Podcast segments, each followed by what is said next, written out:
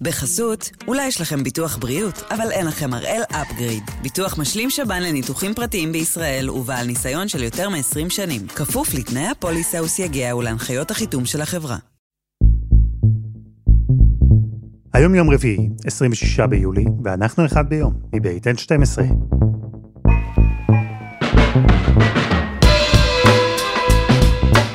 אני אלעד שמחיוף ואנחנו כאן כדי להבין טוב יותר מה קורה סביבנו, סיפור אחד ביום, בכל יום.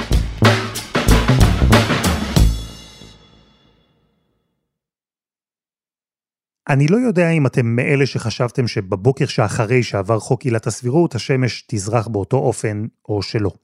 אני לא יודע אם אתם מאלה שחשבתם שבבוקר שאחרי ישראל תחדל להיות דמוקרטית, או שלא. אני יודע מה כן סביר להניח שלא חשבתם, אני לפחות לא חשבתי, שבבוקר שאחרי שעבר חוק עילת הסבירות, יגיע חוק חדש, חוק אחר, וגם הוא יגרום למהומה ציבורית. זה לא בדיוק חוק, זו ליתר דיוק הצעת חוק, הצעה לחוק יסוד, הצעה שנוגעת בכמה מהסוגיות הכי נפיצות בחיים בישראל. ויש מי שטענו שהצעה כזו בכלל לא צריכה לעלות. יש מי שטענו שהצעה כזו לא הייתה צריכה לעלות בעיתוי הנוכחי, שזה כמו לשפוך בנזין על מדורה. יש מי שטענו שההצעה הזו אולי הייתה צריכה לעלות, אבל להיות מנוסחת אחרת. ויש מי שטענו שעם כל הכבוד להצעת החוק, אין מצב שהיא תעבור, שהכל סתם. אבל בכל זאת, ההצעה הזו פורסמה ודיון נולד. הדיון על הערכים שלנו כחברה, על הערך של לימוד תורה מצד אחד, מול ערך השוויון בשירות המדינה. אז הפעם אנחנו עם הצעת חוק יסוד לימוד תורה. שלום שרקי. שלום אלעד. הצעת החוק שעלתה אתמול גררה הרבה ביקורת, גם משמאל אבל גם מימין, והיו שני אלמנטים שעליהם דיברו. אחד זה התוכן כמובן, השני זה העיתוי. אז בואו נתחיל אולי בעניין הקל יותר, העיתוי. זה מקרי? תראה, אין שום דבר מקרי. זה לא במקרה הצעות חוק נופלות על שולחנה של כנסת ישראל, מישהו צריך להגיש אותן. אני אספר לך מנקודת מבט של כתב, כבר ב... ביום של ההצבעה על הסבירות, אני עשיתי את הטלפונים שלי לאנשים בסיעות החרדיות ושאלתי מה הדבר הבא. כלומר, אני יודע שדיברתם על גיוס, זה באמת קורה, ואמרו לי כן, אמרתי מה, באיזה, באיזה מסלול, אמרו לי חוק יסוד לימוד תורה. ירדנו מהתגברות, זאת הייתה התשובה הגורפת שקיבלתי בכל הפלגים ביהדות התורה. בוקר למחרת אישור הסבירות, אני מקבל לוואטסאפ את הצעת החוק חתומה עם הודעה לעיתונות. עכשיו, יש מי שביהדות התורה אומר לי, התמנה לחבר כנסת אה, מהספסלים האחוריים, התמנה לו דובר חדש, ונמרץ מדי. אה, מישהו אחר ביהדות התורה אמר לי, שבוע שעבר דרעי אמר באיזה דיון שאולי הוא יוותר על חוק יסוד לימוד תורה, אז אנחנו היינו חייבים להגיש. אתה יודע, יש כל מיני תשובות לשאלה למה עכשיו, לפעמים כשיש הרבה תשובות אף אחת מהן לא נכונה. זה פולישוק, אבל, אבל יש מהות בפולישוק הזה. ברור לגמרי שכשהקואליציה מסיימת עם האתגר שהיא הציבה לעצמה למושב הזה, שזה עילת הסבירות, היא מסתכלת מה קורה במושב הבא, ובמושב הבא היעד הראשון הוא חוק הגיוס.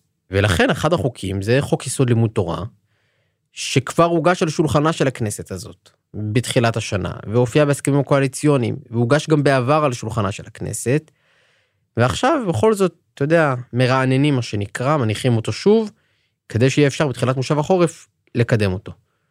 הניסיון הזה פתאום נתקל בהתנגדות שהיא נרחבת יותר מההתנגדות לסבירות. כלומר, אתה רואה פתאום ליכודניקים שאומרים, רגע, רגע, לא מתאים לנו. שר הביטחון מוציא הודעות, שרים בממשלה, ח"כים, הליכוד עצמו, נתניהו. אפילו יהדות התורה, רק, רק שתבין, היא בסוף מוציאה הודעה שזה היה עיתוי מקרי. לגבי הנושא של החוק שאמרת, זה עיתוי מיותר לחלוטין, הוא פשוט לא נכון. אני באמת חושב שביום הזה, אה, לנסות אה, לייצר איזושהי השוואה בין הערך העליון של לומדי התורה לבין הערך העליון של שירות בצבא הוא, הוא לא במקום. הוא לא, הוא לא מתאים היום. הוא לא, לא מתאים, כן. הוא גם בטח גם לא מתאים במקרה היום. נשמט על שולחנה של כנסת ישראל, מישהו הפיל את, ה, את הניירות, הוואטסאפים שהגיעו לכתבים בבוקר עם אה, נוסח הצעת החוק זה יד נעלמה. אנחנו יודעים מי שלח. זה אתם שלחתם, מה, מה, איפה המקרה פה? מה אומר אה, החוק שהוצע? זה חוק דקלרטיבי במהות שלו. זה חוק שבא להגיד שמדינת ישראל מכירה בערך לימוד התורה כערך יסוד. והחוק עצמו הוא חוק יסוד, והמטרה שלו, וזה מה שאולי קצת מתפספס, היא להיות משקולת משפטית נגדית לעקרון השוויון.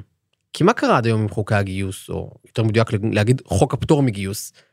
כל פעם הכנסת מחוקקת חוק שפוטר את הצעירים החרדים מגיוס, זה מגיע לבג"ץ שאומר, זה לא שוויוני, מבוטל. אז יש שתי דרכים להתגבר על הדבר הזה. דרך אחת היא פסקת התגברות. בג"ץ יגיד מבוטל, והכנסת תוכל להתגבר על הביטול. ויש דרך שנייה שלא דורשת מהכנסת להתגבר על בג"ץ, אלא מעניקה ללימוד התורה ערך בחוקה בעצם, בחוק יסוד, שיהיה מקביל לערך השוויון.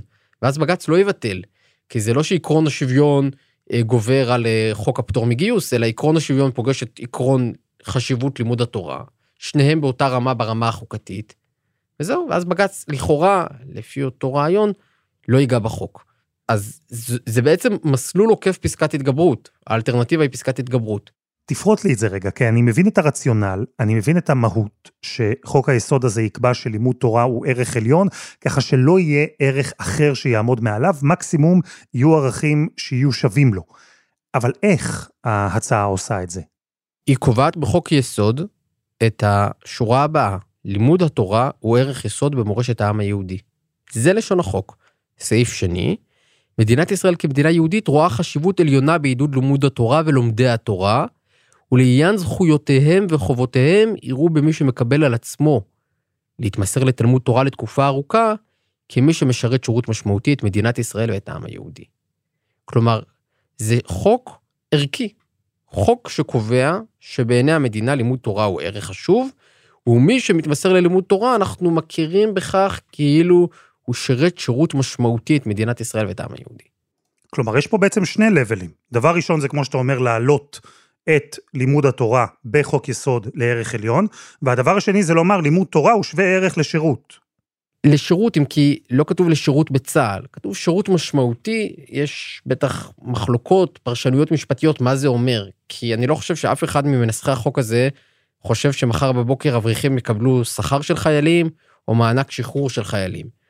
אבל אולי בחסות החוק הזה יגידו שאי אפשר למשל לתעדף ברכישת קרקעות יוצאי צבא על פני אברכים, או שאי אפשר לתעדף בקבלה למשרות מסוימות יוצאי צבא על פני אברכים. אבל אני לא חושב שזה השוואה אחד לאחד. כי ברור לגמרי שיש קצבת אברך, והיא קצבה שונה מדמי קיום של חיילים. אבל עכשיו גם גלנט דורש להעביר איתו את חוק יוקרת השירות כדי להתגבר על הביקורת הציבורית. מה אומר חוק יוקרת השירות? ניתן למשרתים יותר הטבות, יותר כסף, גם דמי קיום, גם אחרי צבא, גם בלימודים גבוהים. אין פה כוונה אה, להשוות את התנאים של האברכים והמשרתים, אלא הפוך. לתגבר משמעותית את התגמול למשרתים, כדי אה, לענות על הביקורת הציבורית. אז בעצם מה שיקרה במושב החורף, אם יקרה, זה שהקואליציה לא תעביר רק את הפטור מגיוס. זה, זו משימה כבדה לבדה. היא תעביר עוד שני חוקים תומכים, אחד שאמור להרגיע את המשפטנים, ואחד שאמור להרגיע את ציבור המשרתים. כלומר, אתה רואה פה איזושהי חבילה שאמורה לתת כסף למשרתים, שר הביטחון מרוצה. הורדת גיל הפטור, שר האוצר מרוצה. פטור מגיוס, החרדים מרוצים. אה, התגברות או חוק יסוד לימוד תורה, תשובה לבג"ץ. ומקווים שכל הדבר הזה ביחד יאפשר לקיים את, ה, את ההסדר שכבר קיים בפועל. אז אם חוק היסוד הזה הוא הרי חלק מחבילה גדולה של חוקים שעדיין לא עלו להצבעה, איך זה שהוא התפרסם פתאום לבד כחוק יסוד? איך הוא אה, חמק החוצה מהסל הגדול שבו נמצאים יתר החוקים? תראה, דיברו עליהם כבר הרבה זמן, והממשלה אפילו העבירה איזושהי החלטה שגם הוגשה בפני בג"ץ, שאומרת שהכנסת אכן תחוקק במושב הבא את חוק הגיוס ואת חוק יוקרת השירות, והדבר הזה תקוע פה ושם כי גלנט וסמוטריץ' והחרדים עדיין רבים ביניהם כמה בדיוק ייתנו למשרתים, ומה בדיוק יהיה גיל הפטור, 21, 23, אולי 22. מה שמעניין בהצעה הזאת, שהיא עלתה כהצעת חוק פרטית. בדרך כלל אתה רוצה להביא חוק יסוד, תביא את זה בחקיקה ממשלתית, בטח אם זה באמת חלק מחבילה. אבל מה שקורה זה שהליכוד פשוט לא עומד בהסכם שלו עם החרדים. הרי החוק יסוד לימוד תורה שמדינת ישראל אתמול הזדעזעה ממנו, או התעסקה בו, הוא מופיע בהסכמים הקואליציוניים, הוא עלה בעבר, הוא לא דבר שלא ידענו שהוא בקנה, אלא שהחרדים מאבדים סבלנות, ומה שקרה עם ההתנערות של הליכוד מהחוק הזה, אה, מרתיח את החרדים. כי בתובנה שלהם, הם אלה שלא מכבדים את ההסכם איתם. הם נותנים לליכוד להתקדם עם הרפורמה המשפטית, שבוא נודע לאמת, לא באמת מעניינת את החרדים בשיא. זה נחמד להם, הם תמיד ישמחו שבג"ץ יוחלש, אבל הם מסתכלים על כל האירוע הזה די מהצד, והם אומרים, במקום שהליכוד יגבה אותנו ואת ההסכם הקואליציוני איתנו, כמו שאנחנו מגבים את ההסכם הקואליציוני איתו, הליכוד אה, בלשונם מסית נגדנו. כלומר, העובדה שהליכוד אומר זה לא יקרה נקודה, מה זה לא יקרה נקודה? אבל חתמתם על זה. מה פתאום אה, שר בממשלה עמיחי שיקלי אומר זה לא יקרה בקולי, ושטלי גוטליב מודיעה שהיא לא בעניין, ושדן אילוז אומר שהוא מעדיף נוסח אחר וכן הלאה וכן הלאה. כלומר, החרדים מרגישים שהם שתקו עכשיו כשנתניהו קידם, או כשיריב לוין קידם, או שנתניהו ויריב לוין קידמו ביחד את הסיפור של הסבירות, ועכשיו כשסוף סוף מגיע תורם, אומרים להם לא, לא, לא, לא, לא, לא, שוב לא. אני חייב רגע להבין את העניין המסתכלים מהצד על הרפורמה המשפטית, כי בעצם מה שדובר כל הזמן, זה שמתוך החבילה הזאת של המהפכה המשפטית, ארבעה חוקים, שניים נוגעים נגיעה ישירה ממש בחרדים. פסקת ההתגברות, שמאז ירדה מהפרק, הייתה אמורה להיות תעודת ביטוח למקרה שבג"ץ יפסול את חוק הגיוס, וביטול עילת הסבירות, זה היה אמור לסלול את הדרך של דרעי בחזרה לממשלה. אז תסביר לי, איך אתה יכול להיות גם כל כך מושקע בתוך אירוע וגם להסתכל עליו מהצד? הם היו מושקעים בו בתחילתו, הרי הנה, עילת הסבירות בוטלה, ודרעי לא שר. הנה, אנחנו ביום שאחרי. ממשלת ישראל לא התכנסה כדי אה, להצביע על מינויו, כנסת ישראל לא התכנסה כדי לאשר את המינוי של דרעי לשר. עכשיו, גם בהתגברות, שים לב שזה הרכיב הראשון שנתניהו זרק מהרפורמה. מה מעניין? מה בסוף מעניין? מה לב הדבר שכולם מתכנסים אליו? הוועדה לבחירת שופטים.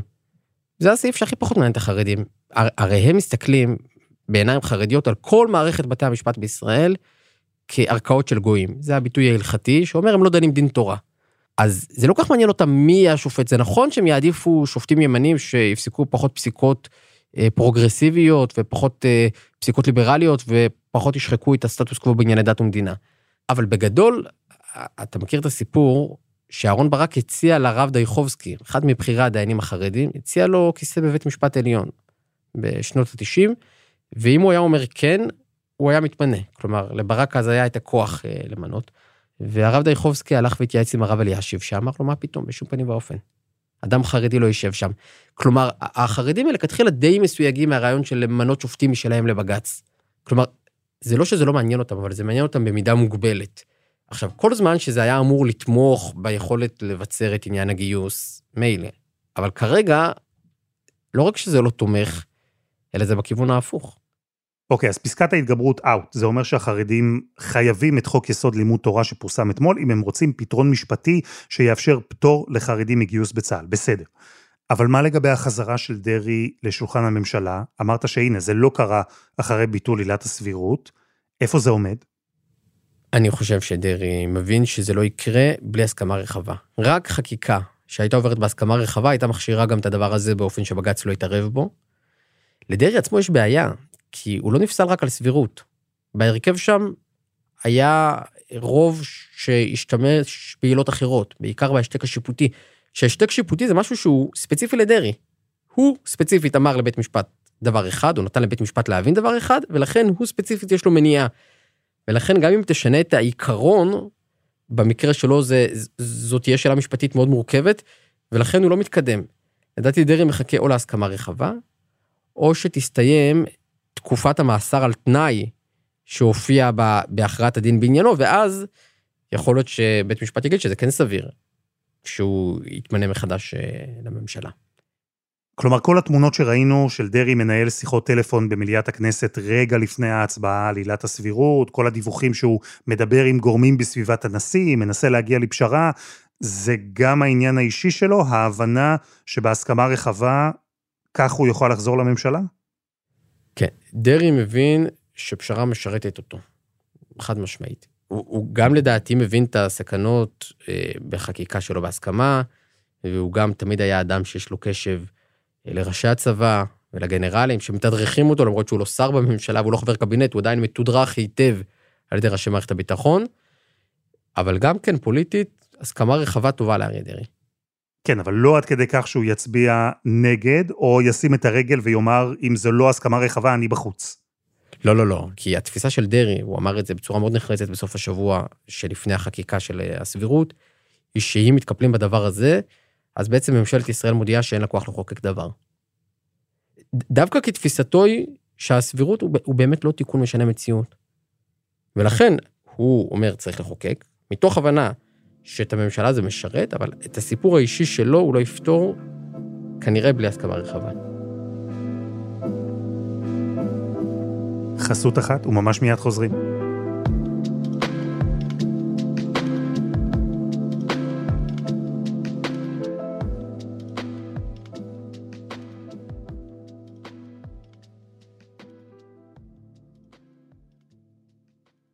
בחסות, אולי יש לכם ביטוח בריאות, אבל אין לכם הראל אפגריד. ביטוח משלים שב"ן לניתוחים פרטיים בישראל ובעל ניסיון של יותר מ-20 שנים. כפוף לתנאי הפוליסה וסייגיה ולהנחיות החיתום של החברה. שרקי, דיברנו על היחס של ההנהגה החרדית למהפכה המשפטית, אפרופו הצעת חוק יסוד לימוד תורה שפורסמה אתמול ואמורה להחליף את הצורך בפסקת התגברות. אתה אמרת שההנהגה החרדית הרחיקה את עצמה מהחקיקה המשפטית, וזה למרות שחלק מרכזי בחקיקה נקשר באינטרסים שיש לחברה החרדית. הם באמת לא רוצים להיות במוקד של הדבר הזה. שים לב שגפני לא מתראיין, שים לב שגולדקנופ לא מתראיין, יש שם עוצר רעיונות. הם מבחינתם לא מדבררים את הסיפור של הסבירות ולא מגינים עליו, וטוב להם להיראות כמי שככה אפילו אוהדים את הפשרה, כי זה לא הסיפור שלהם. הסבירות, פעם זה עניין אותם, היום הרבה פחות, יש להם אינטרסים אחרים. ואיך זה עבד? כלומר, פתאום בחברה החרדית אמרו לעצמם, החקיקה המשפטית הזו היא כבר לא קשורה אלינו, היא לא עניין שלנו? אתה יכול להסתכל על המאמר שהתפרסם בחמישי האחרון ביתד נאמן, שקורא למען יבנה וחכמיה, כלומר למען העולם החרדי, אנחנו צריכים לחשוב מסלול מחדש. אני אקריא לך. מכיוון שבית המשפט, כך כותבים ביתד נאמן במאמר מערכת, אינו מתנהל על פי חוקי תורת משה, הרי שגם אם יתוקנו כל התיקונים המבקשים לתקן את המעוות, אין לנו כיהודים שומרי תורה עניין במקום הזה.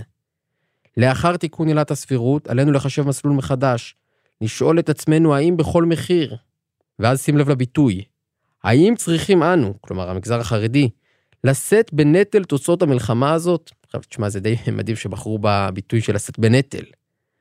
אבל, אבל המאמר הזה מסביר שזה מתהפך עליהם, אני מקריא לך עוד שורה אחת.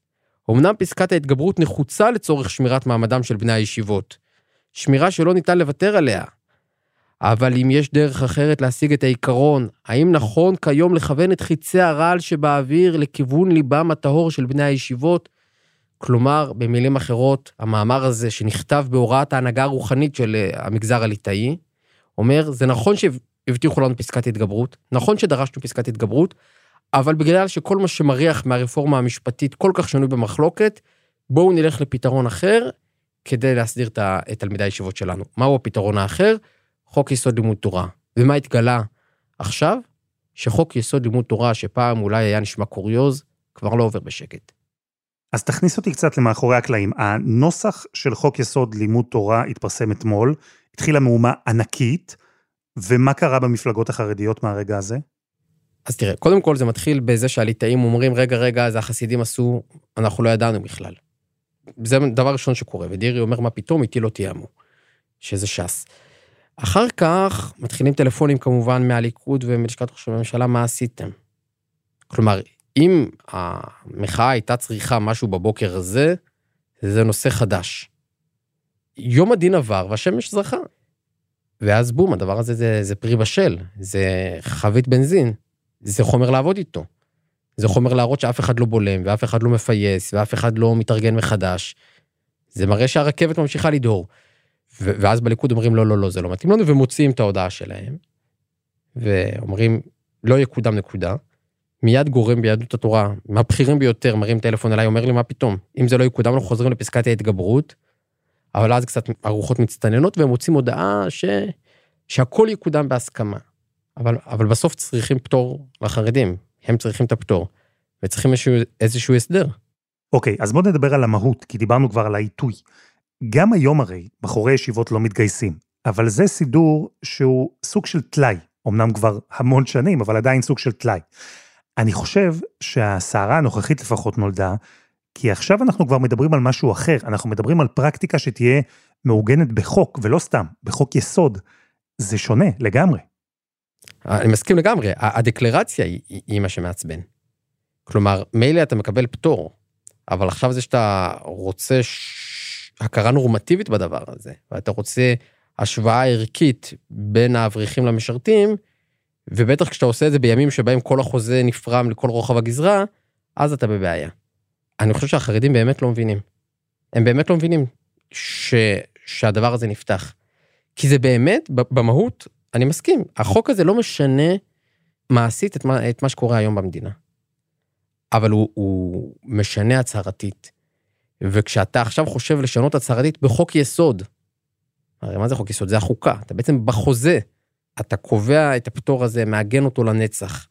כשפתחת את הכל לדיון, אז uh, המחנה השני אומר, רגע, רגע, לא ככה. רגע, אבל איך אתה אומר שלא מבינים שם שהחוזה החברתי הישראלי נפתח מחדש? אתה הרי ציטטת את יתד נאמן, הם דיברו בדיוק על זה, לא? כן, אבל, אבל יתד נאמן הבין חצי מהדרך. ביתד נאמן הבינו שמה שקשור ברפורמה זה מלחמת עולם, ולכן הם מבחינתם ביצעו נסיגה. הם לא דורשים את פסקת ההתגברות, שהייתה הדרישה האולטימטיבית שלהם לאורך כל הדרך, אלא נסוגים במרכאות לחוק יסוד לימוד תורה. אתה צריך להבין שבעיניים החרדיות זו נסיגה. עכשיו אני אגיד לך יותר מזה, נכון? עכשיו יש ויכוח האם ה-64 מנדטים ידעו שהם מצביעים לרפורמה המשפטית, כן או לא. כמה מהם ידעו? אני יכול להגיד לך שה-64 מנדטים ידעו גם ידעו שהם מצביעים בעד פטור לחרדים. אף אחד מקואליציית נתניהו העתידית או הנוכחית, כשהלך לקלפי לא חשב שבפתק שלו לא יעשו פטור לחרדים. אז לכאורה זה דווקא, מה שנקרא, לגמרי אמר את דברו. ויכול להיות שאם זה היה באמת מקודם באופן מבודד, זה גם היה עובר, תחת מחאה, אבל היה עובר. אבל, אבל פה הדבר הזה לא נולד וכבר נבלם. וכבר נבלם גם על ידי גורמים במחנה הימני, במחנה הלאומי, בקואליציה. כי אנחנו במצב חדש. ואני חושב שבמובן הזה החרדים הבינו חצי דרך. הם הבינו שהרפורמה המשפטית לא, ועכשיו מחלחלת ההבנה שהשבר והשסע החברתי יותר רחבים. אז תרשה לי, אני מקווה לשאול אותך שאלה צופה פני עתיד, אולי אפילו חצי נבואית. מה ההנהגה החרדית תעשה עכשיו? אין פסקת התגברות, חוק יסוד לימוד תורה נתקל בקשיים עוד לפני שהוא בכלל יצא לדרך, מה הם יעשו? תשובה שהם לא צריכים לעשות כלום בעיניי. ואני חושב שזאת תהיה המסקנה הבאה, כלומר זה האסימון הבא שיפול לחרדים, הוא עוד לא נפל. הרי מה קורה עכשיו? מכוח איזה חוק יש פטור לחרדים מגיוס? מכוח שום חוק. היה חוק, בג"ץ ביטל אותו ב-2017, ואז האריך את תחולתו שוב ושוב ושוב ושוב, עד שהוא פג. אין חוק להאריך את תוקפו, אנחנו נמצאים בתקופה, אני לא רוצה להגיד חסרת תקדים בתולדות המדינה, אבל אה, תקופה כמעט ללא תקדים, תקופה שבה בחורי הישיבות נהנים מפטור מעשי מגיוס בלי שיש לזה תוקף חוקי. פשוט בהוראת שר הביטחון ובהחלטת ממשלה.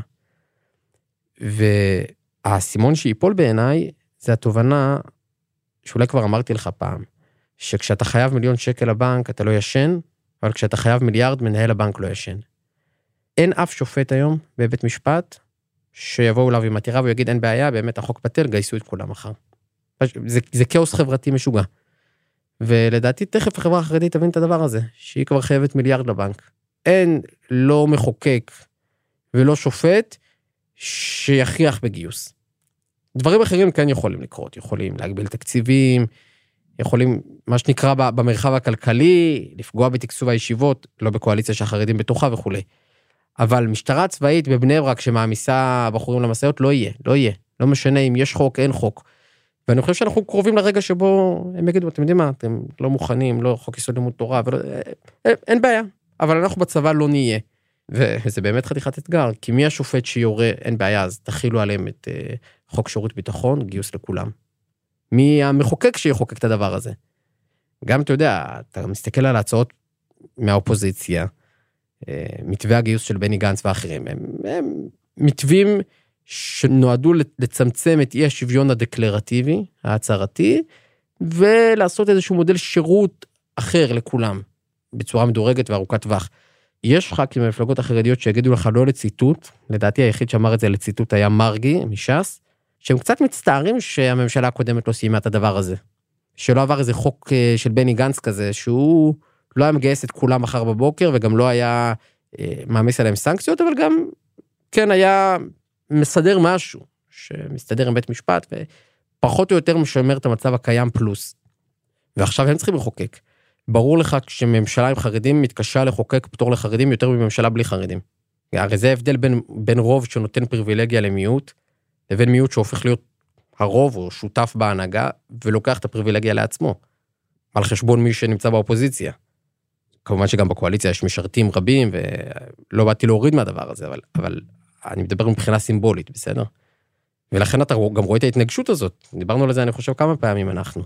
כל מה שאתה רואה במחאה מדבר כאילו על הדמוקרטיה, אבל זה גם על הדמוגרפיה. וזה לא מקרה שהמילואימניקים הם בחזית. כי השיחה היא גם על הנטל הביטחוני, ולא מקרה שההייטקיסטים בחזית, כי השיחה היא על הנטל הכלכלי. וממשלה, שבעיניי בצדק, כל כך מזהירה מהסכנות של אי התייצבות, אי התנדבות, סרבנות, לא משנה איך תקרא לזה. איך היא בדיוק תגן על השתמטות?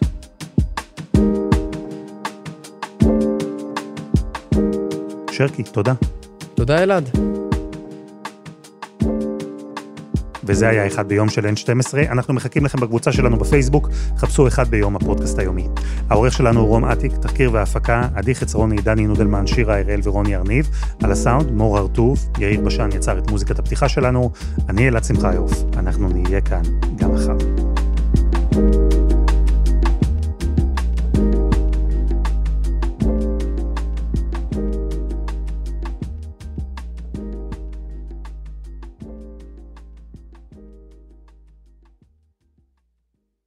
בחסות, אולי יש לכם ביטוח בריאות, אבל אין לכם הראל אפגריד. ביטוח משלים שב"ן לניתוחים פרטיים בישראל ובעל ניסיון של יותר מ-20 שנים. כפוף לתנאי הפוליסה וסייגיה ולהנחיות החיתום של החברה.